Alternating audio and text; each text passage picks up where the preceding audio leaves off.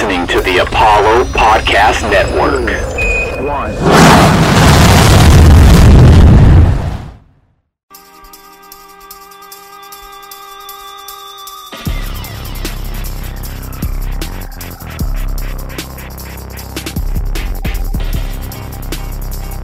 All right. I think one might be smaller than the other. One might be smaller than the other. It's something like that. I think that's what's going on here. Um, all right, three, two, one. Welcome to the One Take Podcast, episode seven. This is a one take down review of one of our favorite movies of all time. I think on the podcast as a whole, crazy, comma stupid, comma love. Period. This movie is fantastic. That's what I'll start with. Anyway, uh, I was it was it was del- it was a delight rewatching this for the you know 69th or so time. Nice. Nice. So, uh, Dex, Jake, welcome back. What do we think about this movie?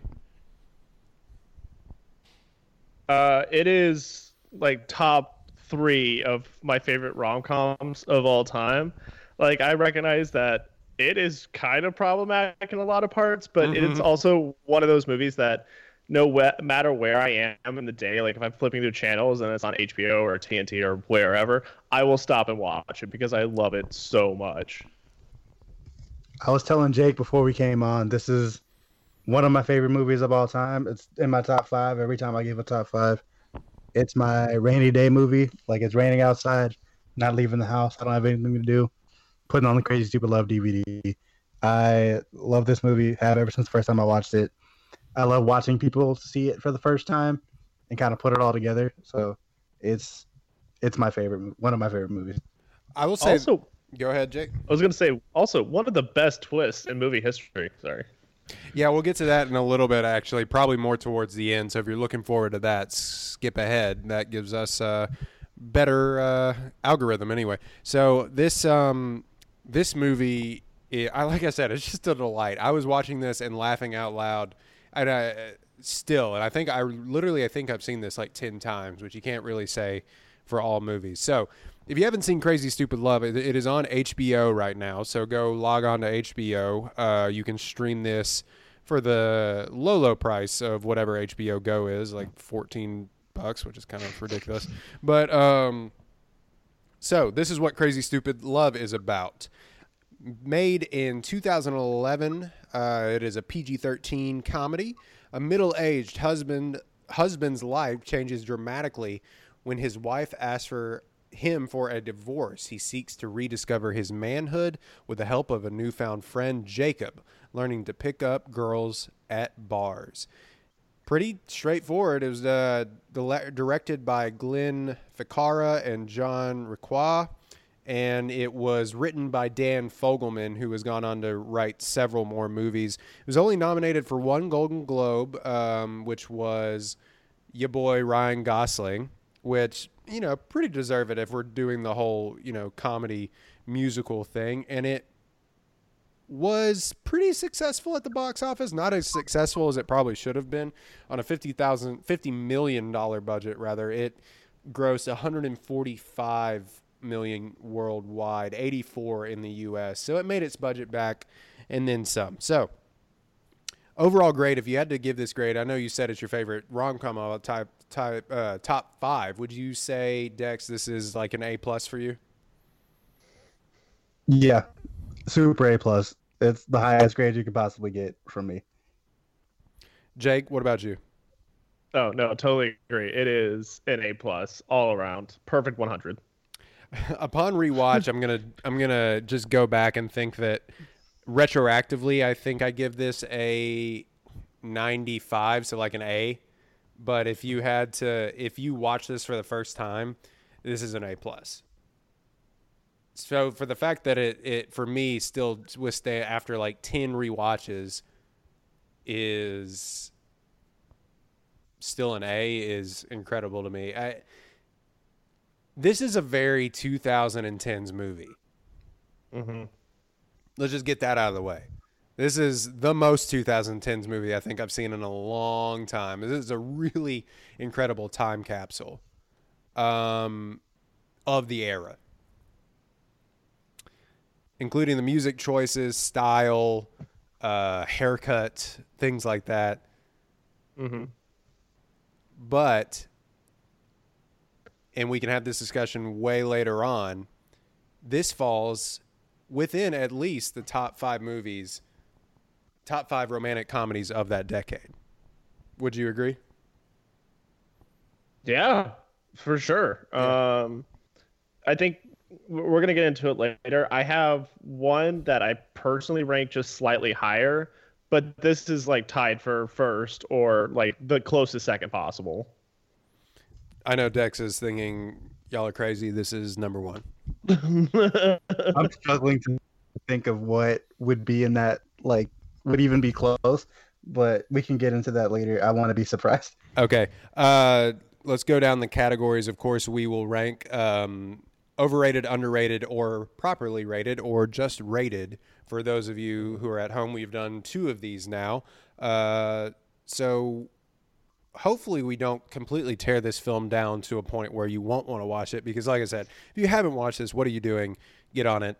Buy hbo just for this. Um, the opening sequence. Guys what do you think? Overrated underrated properly rated? Because we see the opening sequence. They're obviously a longtime married couple at a restaurant that's too nice. They're all wearing like baggy clothes. He's like wearing his sneakers with his khakis, It's the 407s. the 407s. And then, you know, she goes, I wanted to, the, the, the great joke of what dessert do we want? Three, two, one, creme brulee. I want a divorce. so that's this movie starts out with a bang. What do we think? And then, and then of course he jumps out of a car. But um, what do we think of this opening? I think it really establishes where we're going with this film right away. Obviously,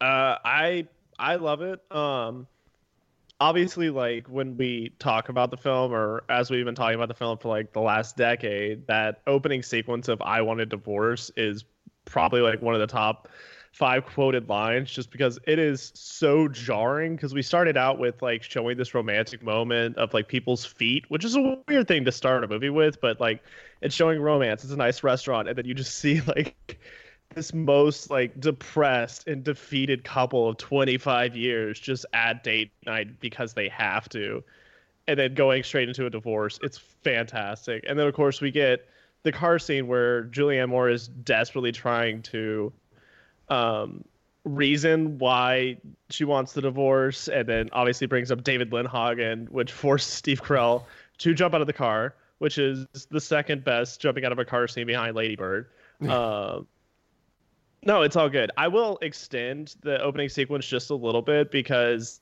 then we go into the house and we meet Annalise Tipton and, and Robbie, and I forgot what that kid's name is, but that really does set the tone because Steve Carell says we're getting a divorce, and then immediately Robbie's like, "You guys are getting a divorce," which sets up the whole dynamic between the whole family, which is Mhm. great. Quentin But Tarantino's all- school of uh, opening shots. for for sure. Like it's we told the whole film in like the first ten minutes. It's great. Um, I'm gonna go with a, a little underrated. Like it's quotable, but I think as just like a story element, it's fantastic. It's not really what you remember from the movie, like after leaving, you know, the watch party, but it's really funny opening. He just literally Oh, for jumps out of the car. Dax, what did you think about the opening? I also think it's underrated, and I think it is one of those things that you remember because how can you forget Steve Carell literally jumping out of the car?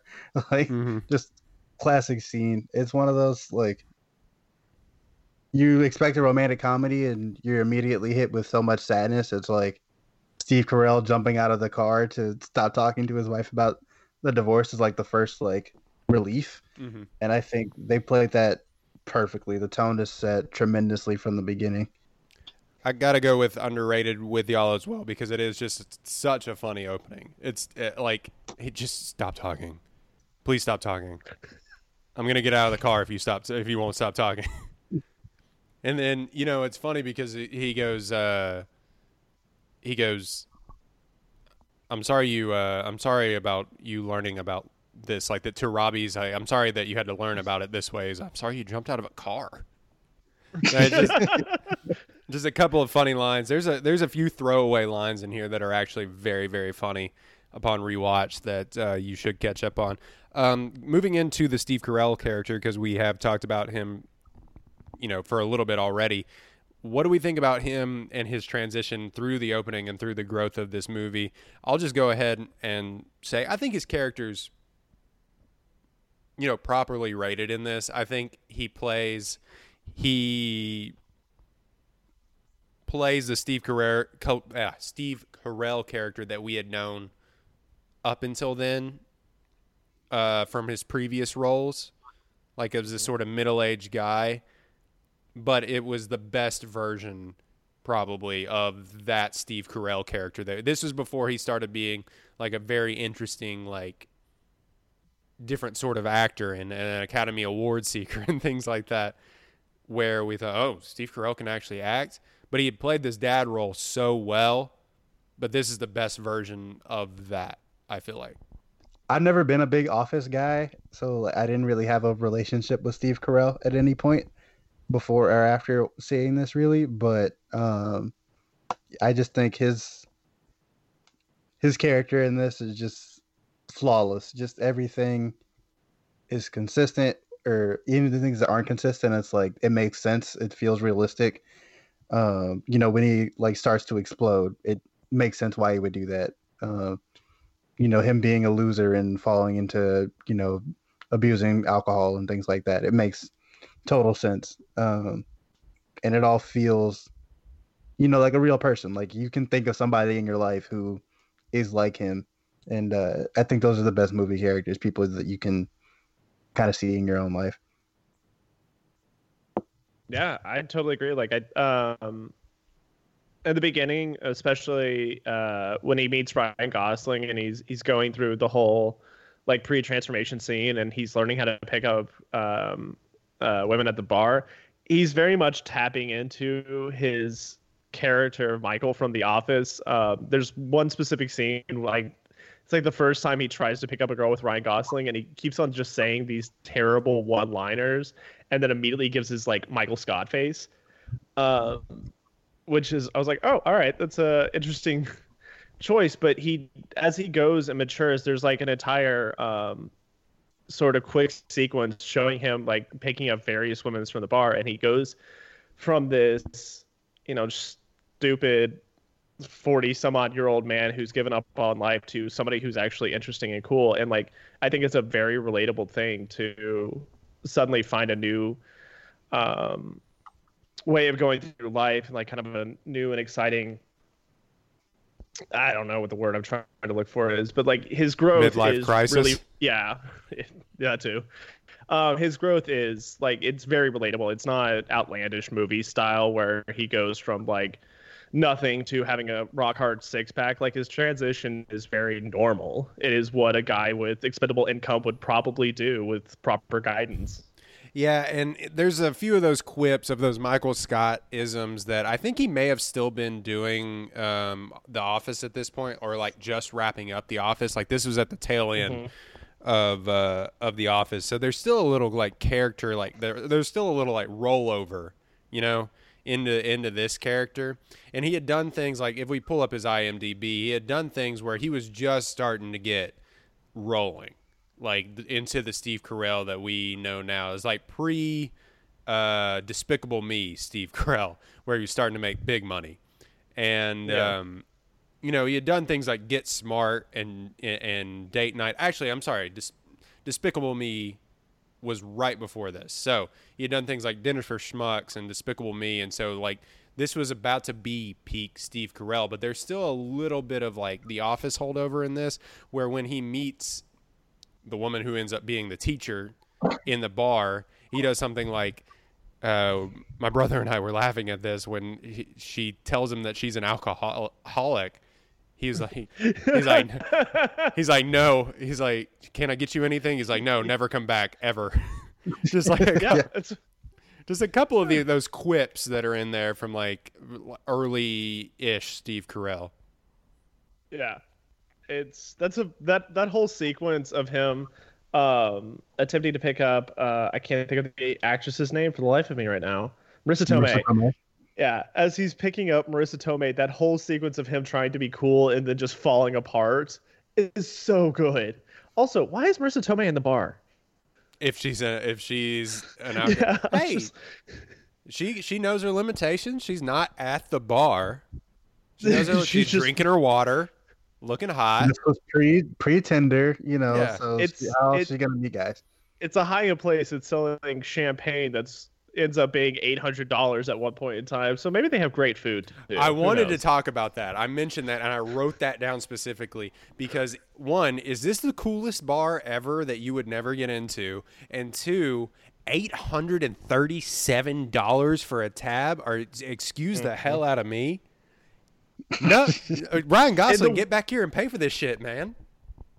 I mean, I d- we do go into his office, but I don't think we're really get any idea of what Steve Carell does. But even if he was making it hand over, well, I mean, we see the house, so clearly they're doing well.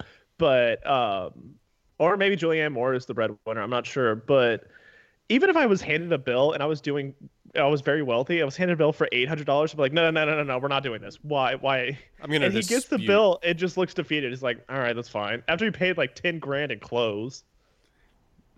No thanks. He's got a really high credit limit because they were running Yeah. it up at He's that. got the. Amex Black. yeah, he, I mean, this is definitely a guy that has not spent anything on himself since, you know, Y2K. Like he hasn't like For sure. he hasn't spent anything. He definitely like bought a new personal computer at Y2K and was like, I I think I'm good here. Because his outfit is still like 2005, which was a great job by whoever was making this movie because it's like he's got like the lawn polo on, the the 407s, the you know, the khaki pant, the baggy khaki pant. None of his clothes fit in the early going of this movie. yeah. I don't know. He's like the American stereotype of like what other countries think about us, like how we dress. Of suburban Yeah, white for dad. sure. Yeah. Yeah. and uh, but he must have great credit because uh, or great uh, income especially if they he lets his boss roast him out loud like he does when he's like oh you're just getting a divorce we thought it was cancer very still very funny Yeah. I that's quote that scene all the time. That we thought it was cancer. Like Oh, whenever I see somebody like sad for no reason, like I find out like they're sad about some random bullshit. Like we thought it was cancer. Holy shit! oh thank god is what he said He's just getting a divorce. It's just a divorce. Shout out to that guy because I don't I don't know what He's- his name is, but he's also in Frasier, which is one of my favorite TV shows ever. And the only two things I know him for are Frasier and Crazy Stupid Love. So in in my eyes, he's batting a thousand. Like he is the greatest supporting actor of all time. he's literally not in the rest of the movie he just comes in to roast steve carell and just be like oh Yeah. thank god and steve carell goes it's just my relationship like wednesdays Jesus Christ. Dan Butler is his name. Dan Shout out Butler. to Dan Butler, who can do no wrong. Do no Batting a wrong. thousand. Um, so moving on, I guess to to to Ryan Gosling. I don't know if I had. Oh, this is my final thing on Steve Carell. He makes a gay joke, a cuck joke, and an AIDS hmm. joke in this movie, and I laughed at all three. Still Oh, what is- funny to this day. I that's like if Dex is quoting the cancel line, I will say I've been cucked by David Lindhog every once in a while. Just like if I'm sitting at my desk having a bad day and somebody's like, dude, what's going on? I'm like, I got cucked. I got cucked by David Lindhog.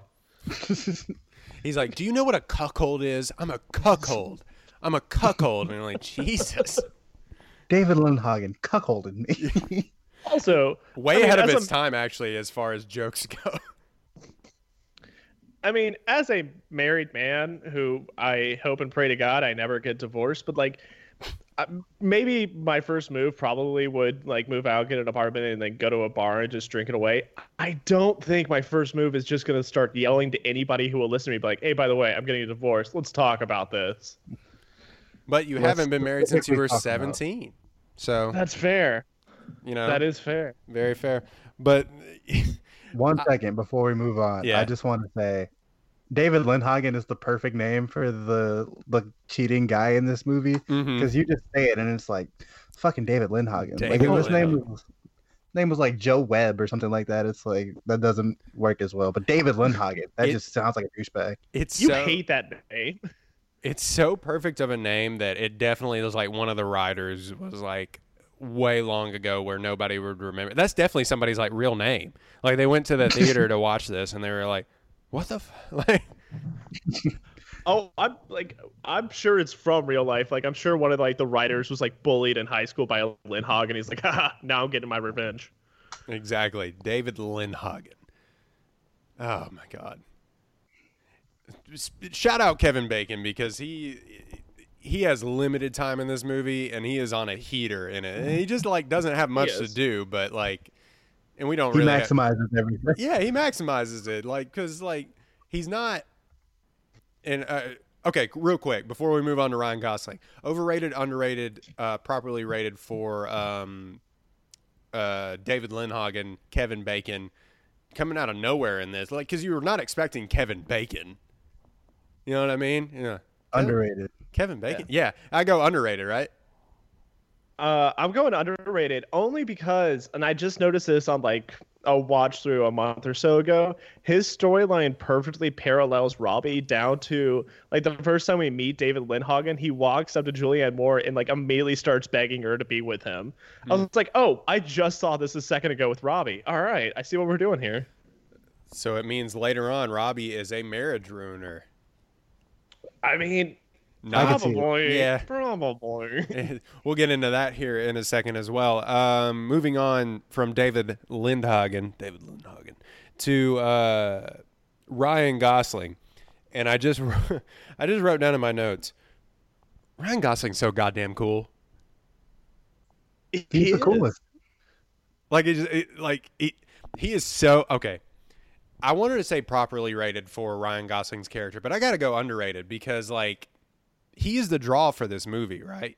Regardless of like Steve mm-hmm. Carell's character and how like funny and and and willing and game he is in this movie, and just like how you care about you actually care about Steve Carell's character. The draw is Ryan Gosling, right? Yep, and I've never seen a Ryan Gosling movie where he was not the draw. He is the star wherever he shows up. Yeah, I mean, when you if you were to look up like gifs of this movie on Giphy, it's all Ryan Gosling or mm-hmm. Steve Carell jumping out of a car. Plus, like the most famous Ryan Gosling line is when he takes off his shirt and Emma Stone goes, "You're a painting." No, it looks like you're photoshopped. Oh, that's what it is. Whatever. But like, yeah, it is his. It is 100% his film, and this is. I know we said it for La La Land, but like, I don't think Ryan Gosling was really given a script. I think they were just like, you know what, just be yourself. And I think this is exactly who Ryan Gosling is as a person. There are a few moments in this movie where it's definitely like some banter or just literally like it almost feels like they turn the camera on and where like Steve Carell and Ryan Gosling just talk. Like especially Yeah. when they're describing their sexual experiences to each Yeah. other and they're both laughing. Like I was like, that's a genuine moment. Yeah, um, I know exactly what you're talking about. Like, and uh, it it definitely feels like it was either improv or it would just be like, hey, just your guys loosely talking about all the women you just took home. But it really does feel like a moment between two actors. Are like, yeah, I've been, yeah, I've been there too, man. Yeah, yeah. yeah. Dex And thoughts like on yeah. yeah, go ahead. Thoughts on Ryan The- Gosling, the Goss God. The mall like montage scene, just Ryan Gosling is cooking that entire time. Just incredible. Would you have sex with him? Yeah, like that whole scene just fire. Everything Ryan Gosling says. When they're in the sauna and Ryan Gosling got his dick out like in Steve Carell's face, like You you got a problem with my schwans? you should. My schwan's in your face for 20 minutes. Like you should be uncomfortable. like you I realized that like I would hate this person had I actually known them, Mm-hmm. but watching him on screen, you're like, he's right. Everything he does is so cool. He can't Yeah. miss. He don't I've been- miss. Trying to do handstand push-ups for like the last ten years just because of them. Dear Lord, I mean, like I wrote down, like he is, like he's the most confident person, but like knowing that you're a douchebag or knowing that you're the most confident person is incredible. Like would, having that self awareness is actually really cool. Like, like I don't imagine he's actually like this in real life. Uh, why not? Let's imagine that he is. But like, imagine like him being self-aware and knowing like that he is Ryan Gosling. Dangerous. Yeah. Coming out For sure. feeling dangerous today. That's Ryan Gosling every time he wakes up in the morning. And that's what he kind of personified in this movie. Uh, I wanted to ask you a couple of questions about uh, Ryan Gosling. Um, what's his job? I don't know, but he has the best house in Ventura, drives a Mercedes, like, and doesn't need to actually go into the office. He's got to be like some sort of C-suite and like a tech startup. Dex, do He you has have like an eight thousand dollar massage chair that he doesn't Just use Just sitting in the garage. just for the bitches, you know. He's literally at that bar every day in a in a like an Armani suit, like Yeah. drinking old fashions that are definitely twenty five dollars, like a pop. I mean, I know we're giving Steve Carell the eight hundred dollar bill, but eventually Ryan Gosling's probably got to pay a couple of those. So he's he's got to be somebody high up and something that's just making a shit ton of money right off the bat. Exactly. And uh, I wanted to say this. Um, Ryan Gosling's a Canadian man who has basically been raised in California. Why does he have a Queen's accent? I don't know. That's actually a good question. Doesn't matter. It's Ryan Gosling. Exactly. Like, I mean, but this movie's like, I think based in California, but it's just, it's always been funny to me. It's like, why do you talk like that? All right, whatever. Doesn't matter. Um, I wanted to say about Ryan Gosling also too. and I wrote down. Uh, this was the character that Ryan Gosling was naturally born to play because I feel like this is kind of just like this and the La La Land character, aside from the jazz, are pretty much like I feel like who he is, kind of. Uh, I know he's being really eccentric and more flamboyant and outgoing than he is, especially in interviews if you've watched it with him. But um, he's just like the handsome, definitely the handsome, perfect amount of facial hair, like confident, exudes confidence on the screen.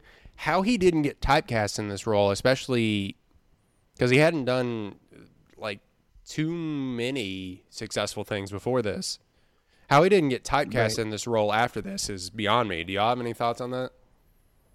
Where did he go after this? Uh, oh, is this right after? Did he started going into like the Only God Forgives weird bits, Place Beyond the Pine? Yeah, he started Yeah. doing all these really like indie films. Yeah, I mean, he did the Ides of March, which was terrible. Uh, yeah, so I think instead of being typecasted, I think he used that because he was also coming off of Drive and well, I mean, his Crazy Stupid Love is padded with some weird things like Lars and the Real Girl and Blue Valentine. And then right after is Place Beyond the Pines, and then mm-hmm. Only God Forgives. I think again, like what we were saying about McConaughey, I think he hits one of those like home runs that pays all the bills, and then he just gets to do the projects that he wants to do. But unlike McConaughey, like those projects that he wants to do are really good. I think he prevents himself from being typecasted. That's actually pretty true. He's ne- I, I he hasn't been in a really really like shit movie in a long long time. I mean, Song to Song didn't get any like buzz or whatever, but that was Terrence Malick just throwing shit on it against the wall. But like whatever. Yeah. Yeah, it's kind of wild that like Ryan Gosling is definitely a movie star, hmm but he doesn't do a whole lot of movie star movies. Like Crazy Stupid Love is like a very movie star performance, but it's not like a huge box office kind of thing or anything like that. Like because all the McConaughey's or Tom Cruises or Leo's, they all have their like really big budget, like big box office hits or whatever, and they're movie stars. But Gosling is still kind of on that level of fame, just not with that level of box office success, which is kind of wild. Again, yeah, like it, his ahead, first Jake. real big blockbuster was Blade Runner. and it didn't even make its money back. And that's not his fault, but true. No, I mean, and he's okay at it, but the movie was also just falling apart because of lack of real story more than anything. it like And yeah, he uh, like you said, he's never really been in it. Like, remember the Titans maybe was a blockbuster, but that's not like his movie. He was also terrible co- coverage cornerback in that. Let's let us not forget. let us not forget.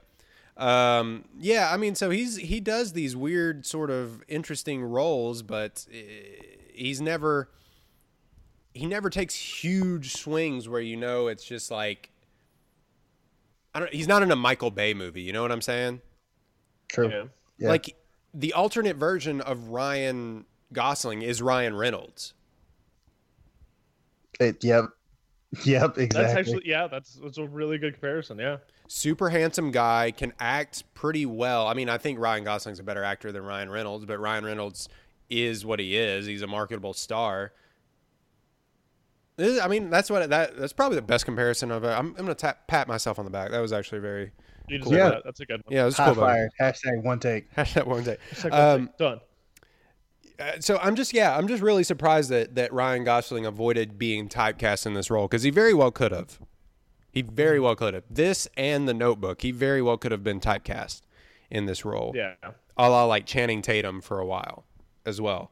Um, what do we think about Emma Stone uh, in this movie? The first of many. Is this the first of many Emma Stone Ryan Gosling classics? Uh. It might have been first. I, I tell you what, I think it is because after it is Gangster Squad in 2013. So starting starting off strong, man. And then straight to La La Land. An Emma Stone and Ryan Gosling banger. What do we think about Emma Stone's prefer- per- yeah, performance in this? Jake, go ahead. She's okay. Uh, I rated probably or maybe slightly overrated. Uh, she's done. She's good. Set decoration is really what she is. Like it, uh, she doesn't have a whole lot to do, other than dumping Josh Groban. But then she kind of only exists after that just to be the twist that she was their youngest daughter. She's the oldest daughter. Right. Dex? I I thought all of her scenes were entertaining, but Mm-hmm. I don't think like she wasn't doing any like super amazing acting or anything like that. She was just, you know, kind of doing her part of the script, and that was good, and it's fine. Um, I'd call her properly rated. I don't think she was like bad. She never, obviously, she never takes away from the movie at any point. But I don't think she like adds much to it either. I think you could replace her with tons of other actresses, and it would be the same movie and be just as great. Um, but yeah, I'm really glad that this kicked off the Emma Stone Ryan Gosling cinematic universe and gave us La La Land. So It is Very its grateful. own cinematic universe at this point. Three or four movies at this point, I think, where you have uh, maybe a trilogy actually right now. Yeah. But Yeah. Uh, yeah, we do have a trilogy, so hopefully we get a uh, series of films and they just come out with a box set that we can all watch together. But the um, I think she's properly rated in this. I she I thought she was very funny, especially in some scenes. The like the the fuck it looks like your photoshopped line is incredible because every every woman watching that is definitely like yeah and, and like and she he goes th- this is a kind of a throwaway line that nobody remembers she because after she drops the f-bomb and goes it looks like your photoshop she's he goes all right now take off your dress and she goes uh not with all that going on like that's that's a very good sort of like relatable line. She's very relatable in this. I do think they kind of needed someone that looks a little like Julianne Moore yeah, true. Yeah. just to we play need her. a down. redhead. Get Yeah. somebody in there. I mean, a But not enough that you're like, oh yeah, they're definitely mother and daughter, like Mhm. watching it. yeah, But when it comes out that they are, it's like, oh yeah, that makes sense. yeah. You can be like, Uh, all right. This is a very male-centric romantic comedy. Oh, duh. Yeah. like that yeah like this is like just gotta say it like this is a very like written by two by two men you know so like or no written by a man but like it's and i think directed by two men so like it's a very male centric uh romantic comedy as where she was in a year before this easy a which is her whole vehicle so like she's had she had her run before this and this was she was starting on the come up so i think she's probably need to do a takedown of Easy A. Ooh, man, I haven't seen that movie in a minute. Um, Yeah. Shout out to my friend Brad, but he pointed out that it's it's a little rough. And now that I've sat and like thought about it, it's a little rough. Nominated for a Golden Globe for that movie. Um, the only thing I will say about Emma Stone that I have left is almost every scene that she's in, she's being carried by somebody else. And like the person that's doing the heaviest lifting is her best friend Liz, who's played by uh, Liza Lapira. Uh, She's great. fantastic. Like that whole uh, back and forth when we first meet Ryan Gosling and he meets Emma Stone. It's like the chemistry between um, Liz and Gosling is so much better than whatever's going on between him and Emma Stone. I was like, just get, go with her. She's better. yeah, true. she she talks to him and she just immediately is like, "I love you." I love you. Like that a and Patrick Star, I love you. I kind of want to talk about that scene just because we, it sets us up for Ryan Gosling, and he's very witty and he's fun. He's also super desperate. He begs to go Pray home tell, with Emma sir. Stone. He begs to go home with Emma Stone like four times, and she's like, "No, no, I'm good, thank you, though. No, no." And he's like, "No, no, no, no. Come on, just be with me." Like, it's very weird. Even though Well, for the rest of the When you know, you know. And I know, knew. but like every the for the rest of the film, like he can look at a woman and she'll just be like, "Yes," but Emma Stone's like, "No," and he's like, "No, I desperately need to be with you now." But isn't that sort of like the dumb point Yeah, of uh, like that's the minimal that's the bare plot line we have here where he's just like he can't have this girl so I'll you know Yeah, she's the she's the one that changes him. It's just it's a weird introduction. Had we like met Ryan Gosling going through like a small montage of him taking home like three or four women, and then introduced him to being like, "I desperately need Emma Stone. Nobody else matches up." It would make a little bit more sense in my head. Yeah I guess I I I just I just think it's just like the bare minimum story that we need to be like that Oh, makes for sense I love like- this This is me just trying to approve what doesn't really need to be approved on. exactly um Uh, my favorite Emma Stone scene was when she breaks up with Josh Groban and chugs the gin, and it's just like, holy shit, that's Just gin. keeps going down the line. Yeah, just is that gin? that's oh Oh, it's awful. That that was I wrote down. Uh, this is all I had to say about Josh Groban. I just put Josh Groban sighting. yeah. He's so weird, and it's a weird commentary on lawyers or something. Because he's, I guess he's like supposed to be like a frat boy lawyer, but like all of his friends match him, and they all drink sodas out of a straw. It's a weird scene when we're first introduced to him. Uh, Josh Groban though for that role was that like Josh Groban like Oh, foray perfect. into his into his film career? Is that what he was trying to like? He just I want to be in movies. Is like give me this throwaway character in this movie. I like. We know you're Josh Groban. I feel like the side characters in this movie, though, like you got some great names here. You got Kevin Bacon, you got Marisa Tomei, you got Josh Groban. True. Like, this is a strong roster of supporting supporting characters. Academy Award winner Marisa Tomei. Yeah, uh, Like, MCU star. this is Marisa Tomei. Oh my god! Like you know, just like multiple Academy Award nominee, Academy Award winner Marisa Tomei has like 15 lines in this movie. And And comes she off maximizes crazy. them Yeah. all. She she is chewing that scenery during that whole time. that incredible scene between her and Julianne Moore and Steve Carell is just Oh, the para teacher. Yeah. oh, chef's kiss good. It's just, Asshole. it's just chef's kiss good. Where it is just like, she has an alcohol problem, and that was I, I. Oh my god, she's she is like she's on a heater in this. I will say, Marisa Tomei, good for you. You you probably besides Ryan Gosling, you may have won, uh, won this won this one take down. one take. Oh, everybody in this film is like almost pitching a perfect game. Yeah. Like even Emma Stone probably like went 0.75 or something. well, I will yeah, say. Emma Stone made no mistakes. Right. She didn't make it. She didn't make any mistakes. She just didn't have enough to do Yeah. for who we know. For for when we go back and watch this in like twenty years, and we're like, oh, that's fucking Emma Stone. Like, you know what I mean? Like like multiple Academy Award award Academy Award winner and multiple Academy Award nominee Emma Stone has the least to do in this film. Julianne Moore. Um, what do we feel uh, about her character? Uh, I just have to go like, uh, you know, she's she's good. Like she she also doesn't have a lot to do. Like I said, there's a very male centric film.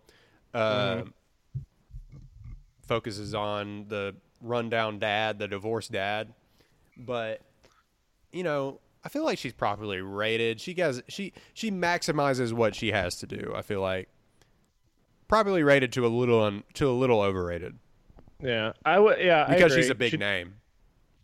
she really doesn't have a lot to do, but I will give the writers respect because it would have been so easy to write her as like this malicious, terrible woman that wants to end their marriage when really she's just like somebody that's just looking for a connection because she's lost it with her husband. Like it could have been so easy to make her a monster and they didn't do it, which good job guys for doing what you could. But yeah, she doesn't she doesn't have a whole lot to do. Um she sort of exists for David Lindhagen, and that's about it.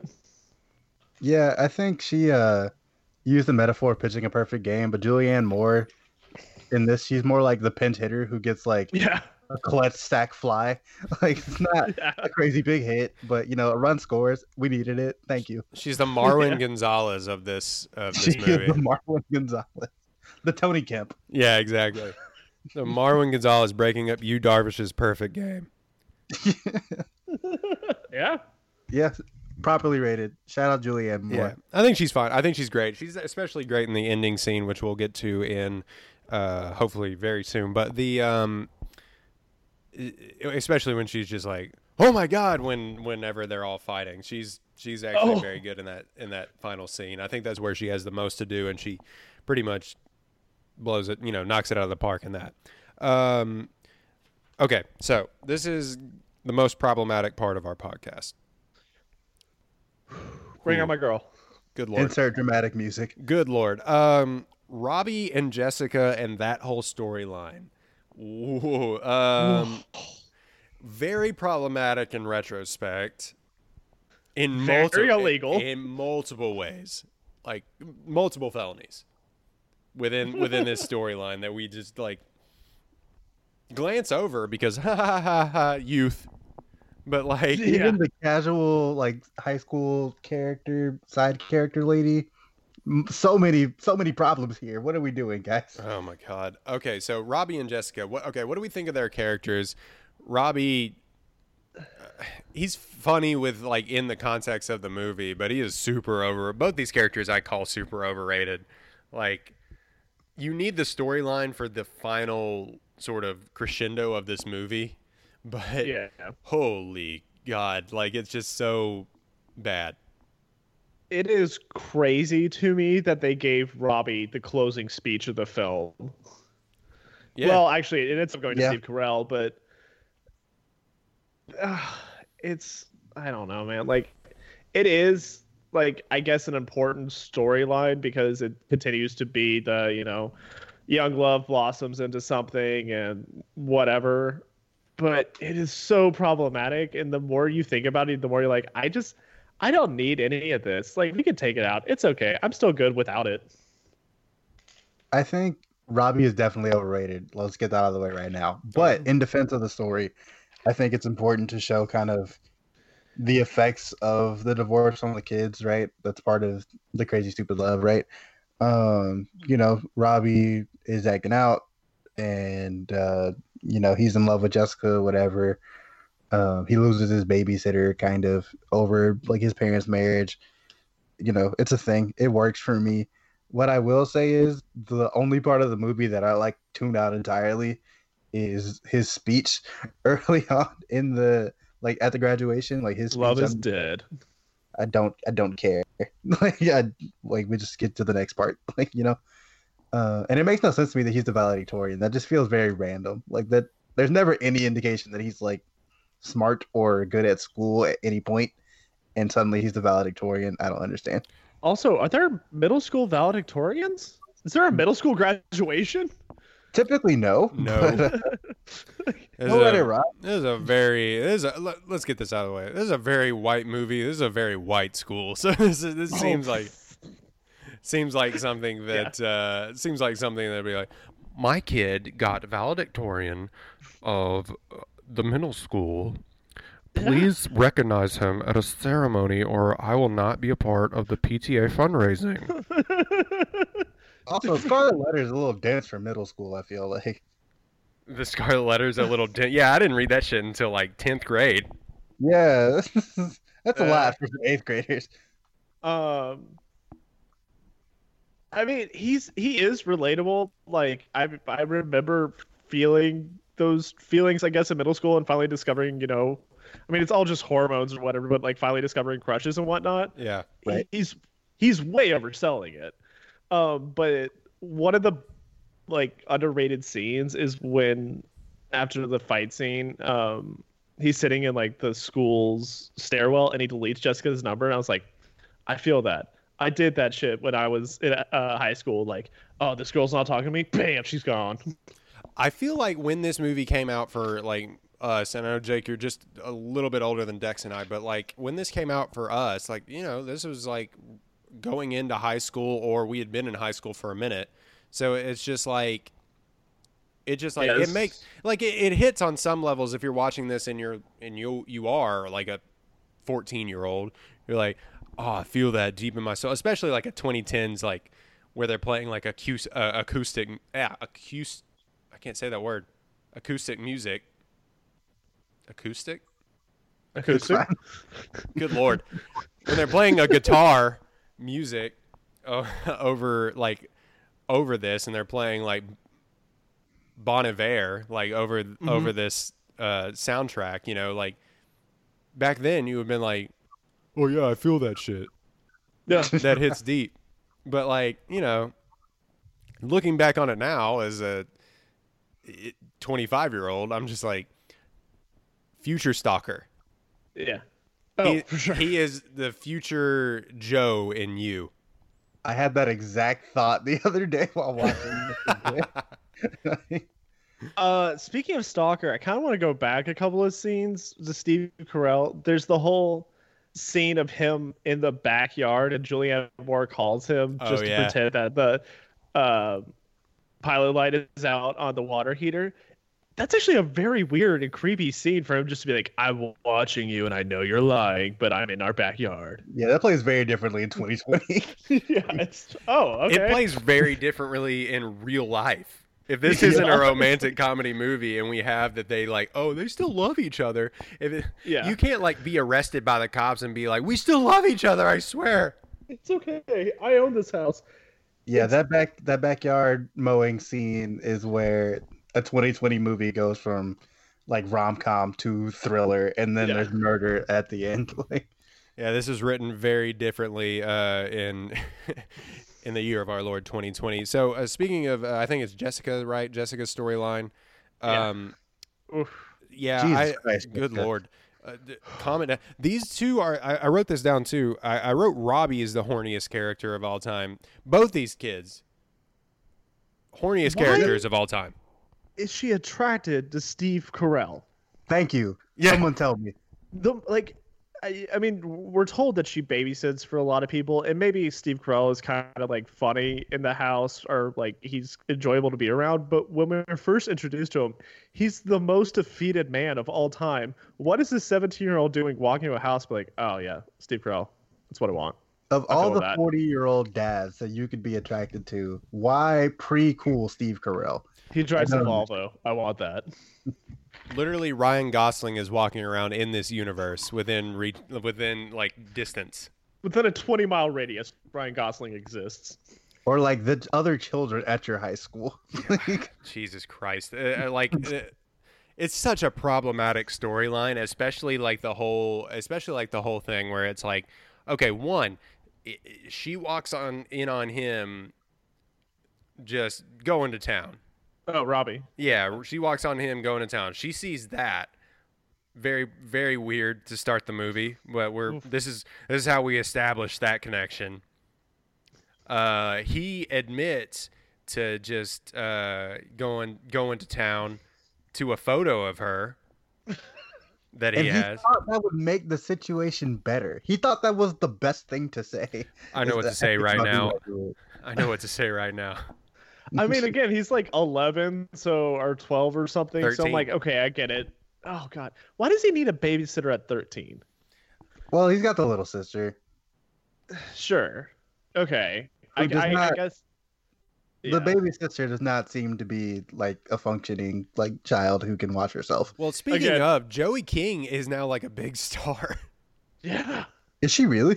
Yeah, she's like been uh, you know nominated for like a Emmy and and like a, a Golden Globe and stuff recently for like a Hulu show. So she's a, you know, I think she's she's starting to blow up. Or has been in like multiple properties that are supposed to have uh, made money. Shout yeah, out. sh- uh, she played Gypsy Rose in The Act, which is the Munchausen's by proxy um, dramatization. I think it was on like Hulu. Yeah, exactly. And it, she got nominated for a Golden Globe. Her and Patricia Arquette. Weird show, but the um, weird story. Anyway, sidebar. But like this, is like we start with we start with a just out of the out of the blocks with him him going to town, and uh, she walks in on that. I love you. Like that's what she he gives him a Patrick Star. I love you, and. Uh, and then we have later on down the line, he keeps telling her that he loves her. He has a show in front of the entire school to embarrass this poor girl. The school he does not go to. All right, because he's in junior high. Yeah. Yeah. Embarrasses this poor girl in front of it. She would never live that down, by the way. Some administrator just saw this random middle school kid building a platform for himself at the high school and was like, "Yeah, this is fine. Let's let it ride. yeah. See where That's- this goes." That, that was like a couple of day project, and like, yeah, no, he could do that. It's fine. We have a young man doing carpentry out in the uh, foyer. Um, do we do anything about this? We don't get paid enough to do this. I don't know. You can't touch Cal- kid. It's California. We're, we're not doing that. Uh, it's California. We get taxed fifty. We get taxed fifty-eight percent of our paycheck. I'm not like, no thanks. It's a public art piece because right after he does a play, No, like, and then and then it just it basically ends like their whole storyline ends with her making nude photos for Steve Carell felony for uh then giving them at 17 years old to a 13 year old felony. Like, Everybody going to jail. good Lord Almighty, lady, like, calm down. And need I remind, you like, she's good in this role, but it's also like, can we not think of a less problematic storyline? why? Yeah, why is that the? So I have like two very important questions. One, the mom discovers the photos and tells the dad, and then we get runs up Gives to the the, dad the photo. Ugh. gives the dad the photos, which yeah, like Just hands them to him. It doesn't Yeah, tell like- him what they are. see your new daughter. And then she hands them to Robbie. My question is, the parents just let her keep them? Oh, good point. like the Yeah, parents, let her ride. like, How like, does the she parents are like- reacquire the photos? yeah, the parents. Two. Did she make? mul- Did she like Xerox several copies? Like, what's the? Did I she do don't- it again specifically for Robbie? Because that would be worse. That'd be worse. That would be way worse. That would be so. And the second thing is, I don't. Does she have a sibling? Why is she at the graduation? Yes, I think that was sort of like maybe implied. I, no, yes, because he goes, "I'm the same age as your brother." Okay, so because the other thing is, she just shows up with them. So she knew that she's going to give the photos to Robbie, or she's just been carrying them around, and she was finally like, "You gave a good speech about love, and you admitted it for the last time. Have these nude photos of me that have been on me for a month." I guess what happens if Steve Carell doesn't like come and save the speech, right? Does she still give him the photos or does she abandon her plan? Yeah, Did she take the photos for the express purpose of giving to Robbie? Was this preconceived felony or pre-planned? Everyone's going to jail. Everyone is going to jail in this show. Oh my god! All right, we say all that. Both of those characters overrated. Most horniest characters of all time. Throw them in jail. Um, Before we move on, real quick, I just want to say every time I watch this movie and I see them pull out like their LG Rumor phones, I'm like, holy shit! this is this was made in 2011. Back in the day, that was the jail. I think Ryan Gosling has the smallest phone of all time when he's talking to Steve Carell in like the wine shop or whatever. It's like the size of his like two fingers. And he's just like it's just like hello. I don't know. It- it- very this is a very I wrote down this is a very 2010s movie. You can tell by the outfits and the and the and the uh, soundtrack. Um we say all of that, all of the explicit storyline that was very, very weird in retrospect. To say the funniest scene of all time comes in the backyard scene. What's a Classic banana? cinema. Or what's a nana? What's a nana? I couldn't say. Him showing up, Ryan Gosling coming around the corner, and both of their faces. Great job of the editor and the and the director of capturing both of their faces of being like, "What are you doing here? What are you doing here?" It it is Yeah.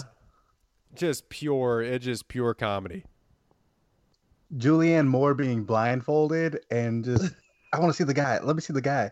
Is he cute? He sounds so cute. Like just perfect, perfect delivery. when she when he when he goes when she when Emma Stone goes, "Daddy, what are you doing?" He goes, "Don't call him that." So, so good. Eh, I mean, it just uh, so many lines in this are, are, are just incredible, and especially like Julianne Moore takes off the takes off the blindfold and oh my god, he's so he's so cute, and he she she uh, he he goes, oh well, look at you, like you're just like He just- immediately has to uh, turn on that pickup Yeah. line again, despite being in this very awkward situation. Like, oh, you guys are sisters? yeah, exactly, like it's ju- oh my god, it's just incredible. He's like.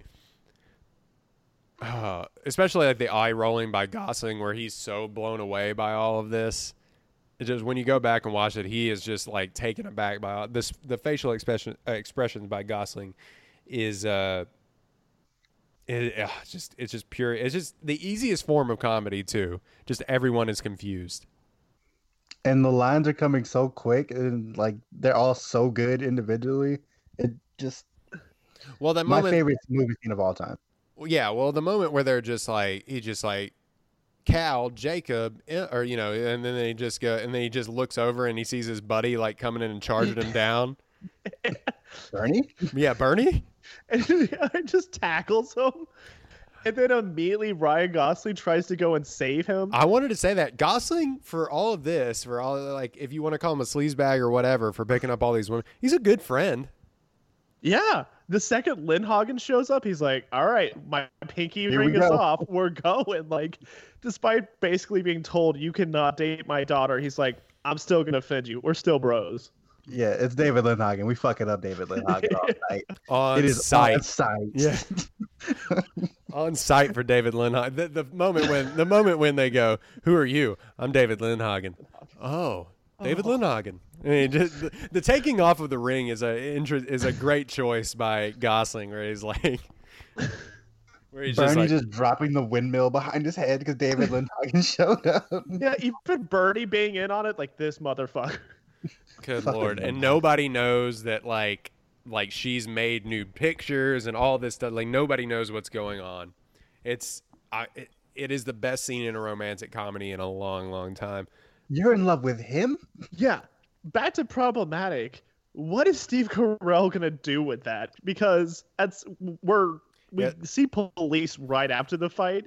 Like, is nobody bringing up like, hey, by the way, she took new photos and was giving to Steve Carell. He should go to jail. yeah, exactly. Like like they were they were text or whatever with each other, and it just like.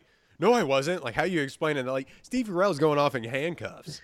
yeah, like, Uh, oh, those are two terrible cops. Because immediately like, oh, we're just gonna write this down as a public distur- or a private disturbance. We're going home. Yeah. keep yeah. it in the family. That was a genuine laugh by Ryan Gosling, though, too. yeah. And that's another classic gift from this movie. I'll, I'll kill you. I, I I can't get over how good of a friend Ryan Gosling is because after like they have their old spat and I guess like Emma Stone moves in with Ryan Gosling and uh, everything else, he's still like you need to call your father. Call your dad. Yeah. yeah, and just like all this stuff. Like he's a really good friend in this movie. I mean, Yeah. Ryan Gosling really st- stands to lose nothing other oh, than yeah, exactly. a little bit of embarrassment. Like he still gets the girl, so it's all good. I'm I I treat that scene as like a little personal growth because I take it as like he plans to take this to the next level with Emma Stone and probably marry her. And he's like, I don't want to be the reason your family hates everybody now. And it wraps up with him just going, you know, they they end up getting together and it's like I The bought nod. A, yeah, I bought a gun on a very shady website. Like and I will use it if I have to. And then he slaps him. Like it's just this whole uh, it's a great it's a great circle. So I wanted to present this question. Um ending oh, ending scene. Properly rated, I guess, because it is just the the climax of the film, which is gift to eternity, but it is like is what everybody remembers from the film. Maybe a little underrated because I forgot kind of how funny and quick it is, I guess. Yeah, it's like old school slapstick comedy because we just keep introducing new characters. Like the whole cast shows up at this backyard and it just ramps up in such a funny way. I'm gonna go with rated to slightly underrated. I'm gonna go with underrated just because, like I said, it's my favorite movie scene of all time. Like I watch it on its own all the time. The ripping off of the windmill still has me in tears. yeah, when Julia, that's what I wrote. That Julianne Moore, she's like, she's like going all out in the beat. When he rips off the windmill and she's, oh my god, it's it's laugh out loud hilarious. Her Also- best scene easily. Yeah, What, who is Steve Carell in this world that he can build a windmill just casually? Apparently he's just like lawn club of the month. He's very suburban white dad. Carpentry runs in the family because Robbie built this whole stage. platform. Oh. The- they know they, they they know from birth of how to use a, a table saw. yeah, yeah, that's what they do. Okay, so um, I wanted to I, I wanted to finish up with this question: uh, Is this the best romantic comedy of the 2010s? Because I know Jake is going to have to go here um, pretty soon. But like, is this the best romantic comedy of the 2010s? You already know my answer is yes. So Jake, you have the floor. I'm gonna say tied for first, or just like a nose hair in in a second. My number one is About Time with Yeah. Domhnall Gleeson, uh, um, It's Bill Nye, Amy McAdams. It's so good. It's so, so good. Heartwarming. It's What? It makes Are you, you it saying makes what you is it? it makes you feel things, man. Yeah, like it, I love a good time travel film, and the way that they do try time travel in that film is so interesting and used in such a fun way. Um, like the final scene where we know Bill Nye has died and he Mm. has to go back and try to save him. Like that final father son scene, tears every time, tears every time. Is it really Bill Nye? Yeah, not Yeah. Bill Like- Nye the Science Guy. Okay, I'm like, Wait, have you never seen it?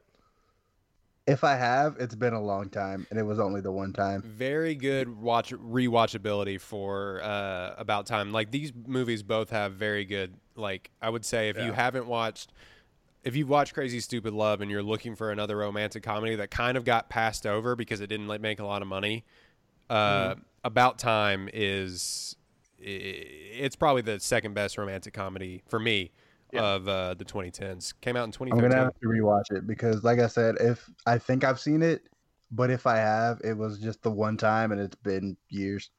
Uh, There's an entire like 10 minute sequence in that film that's shot completely in the dark. Like you're not seeing anything, you're just listening to it and you're still enveloped. Like you're like, okay, this is cool. I like this. This is nice. You know, another Notebook alum, Rachel McAdams, bringing in, Mhm. uh, making bank with that movie. So there's, you know, there's a few films here that a lot of these that I've seen when you know you Google romantic comedies of the 2010s. Uh, obviously, like The Big Sick comes up. That was incredible. Uh, Bridesmaids, which I wouldn't classify really as a romantic comedy. That's just like a comedy. Not at all.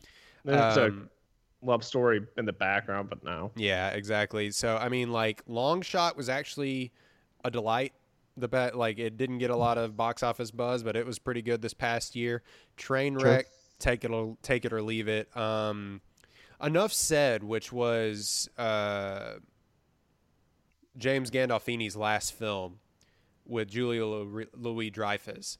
Very adult, grown up, romantic sort of movie, romantic comedy. Very, very good. And one that I, I would say is really underrated that a lot of people didn't give a chance because it just seemed so stupid was Warm Bodies.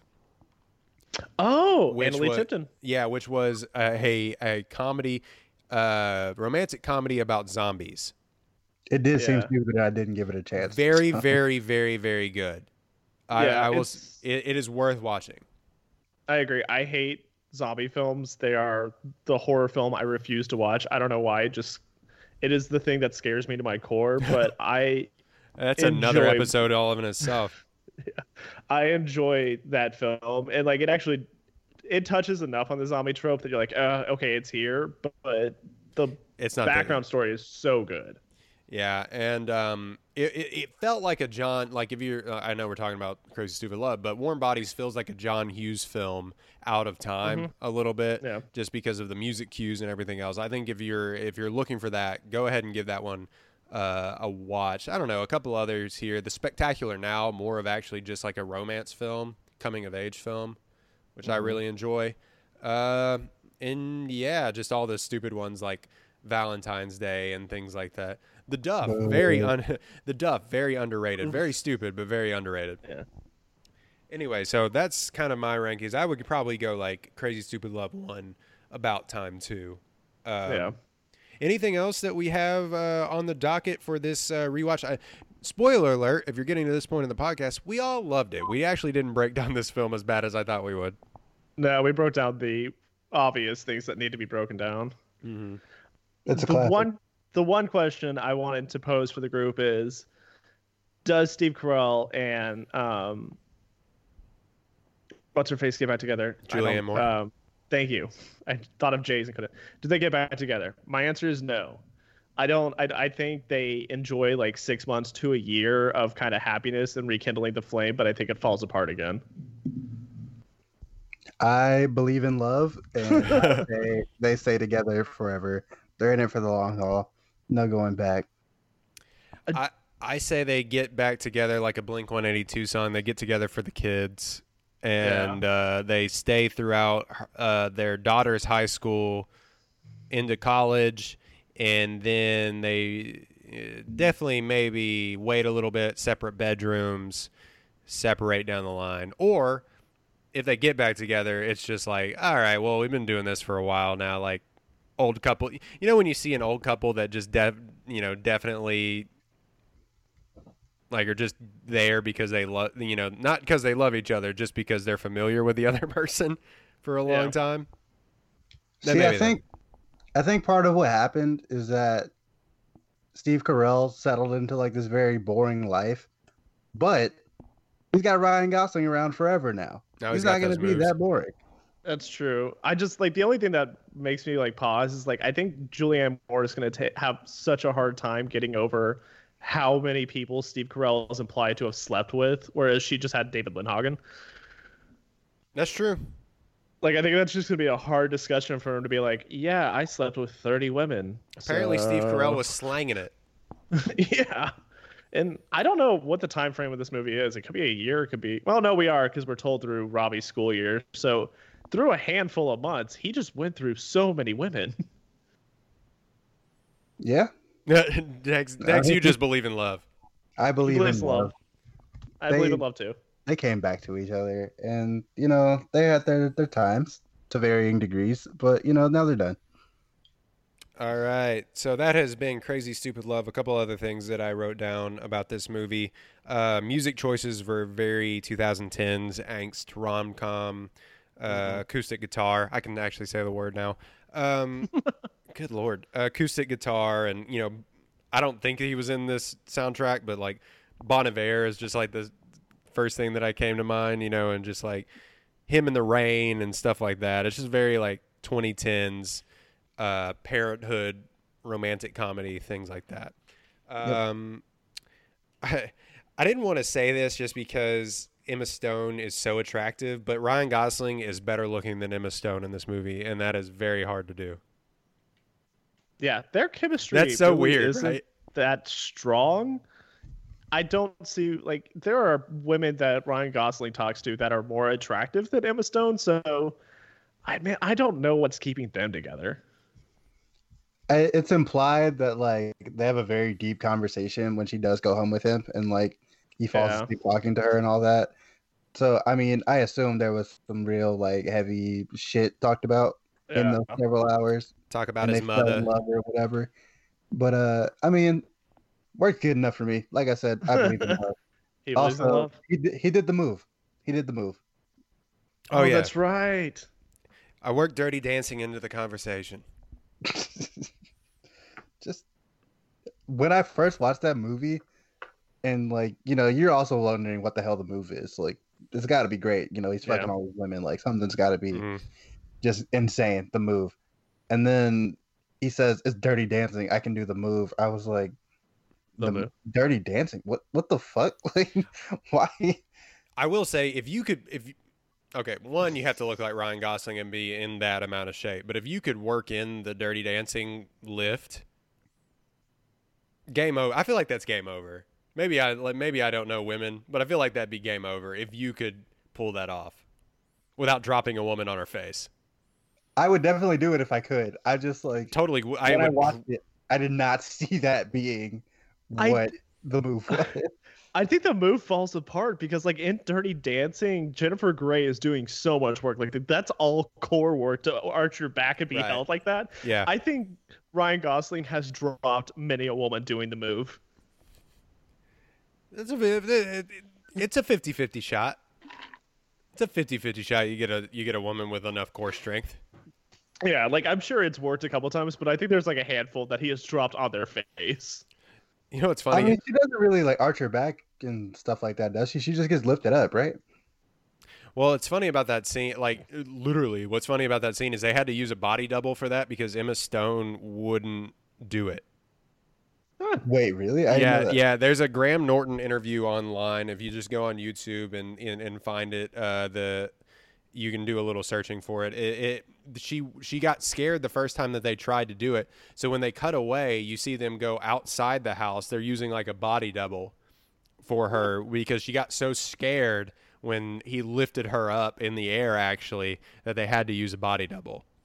There's a whole backstory about it online. It's kind of just a little behind the scenes. Uh, Graham Norton, if you haven't Googled that or YouTubed Graham Norton, incredible celebrity interviews, by the way. Uh, you can get in a YouTube hole with that. A um, couple film nerd things that I put on here. Very 2010s movie. I've said that a lot, but uh, very colorful movie. Mhm. Incredible, like uh, like the stuff at the bar and stuff, like all the drinks and all their outfits and everything else. Just delight to look at, actually. Yeah, true. So I don't know. I don't know, uh, Jake. You noticed anything in the in the, like the filming or the writing or anything like that that you that stood stood out? Kind of paint by numbers, but other than that, it was it was very Yeah, the- pleasing to look at. Yeah, the cinematography isn't anything to write home about. Like I don't think I don't even know who the cinematographer was. Um but I agree the color palette was fantastic, especially in the bar scenes. Like the way the bar is lit is so cool. The use of a lot of negative space is is really cool. That and they sit up at the bar a lot, so there's a lot of reflections off of the bottles, so you get like these little glints of browns and greens and blues that are incredible. But yeah, um, Gosling's Old Fashioned is like a nice orange and it looks so cool. So I really like everything that happens in and around that bar. I want to go to that bar. I don't even know if it's a real bar, if they just staged one, but yeah. Otherwise, the cinematography is kind of agree very paint by numbers, very just standard rom com stuff. Yeah, you realize this is a very 2010s movie. I think that bar is off of a mall, so like everything in this like takes within like a five takes place within like a five square feet or within like a five square miles of a uh, of a mall. That's not happening today. Yeah, definitely not. Yeah. So that's very 2010s. Uh, yeah, I don't really have anything else other than do we feel like this is Steve Carell's best movie? Mm, I'll go ahead and say I haven't seen too too many Steve Carell movies, um, but of the ones I've seen, this is the best one. I know, like Foxcatcher is supposed to be a really great performance from him, and I haven't oh seen that yet. But uh, yeah, of the ones that I've seen, this is his best one. Uh, man, I forgot about Foxcatcher. He is incredible in that. Um, I will actually, I- I'll, I'll say that might be his best because that is Steve Carell being somebody else to the point where he's not even Steve Carell anymore. Mm. Uh, but just to play game, the one that's sticking in my head that I'm like, this was really good is Dan in real life. Very underrated movie from Yeah. a little bit before before this. A weird, uh, weird cameo from uh, not cameo, but uh, part by Dane Cook of all people is in that movie as his Yeah. brother. Uh, anyway, Blast from the past, Dane Cook. Yeah, that's a very tw 2008 statement when that movie came out. Dane Cook Yeah. was in that movie. Um, I would say that 40 year the 40 year old virgin is probably his best overall film, just because Ooh, yeah, even, even though it's some of the jokes are still problematic now, it still withstands the test of time as far as like setting off that whole era of uh, comedy for Steve Carell. One of Ryan Gosling's actually better movies, not his better roles, but just better movies overall, actually, because as we've seen, his movies aren't always for everyone. Um, yeah, that's all I got. Anything else I want to add? Take us home. Take us home. All right, you can follow us at one, the number one take pod on Twitter. You can email us at one take podcast show at gmail.com.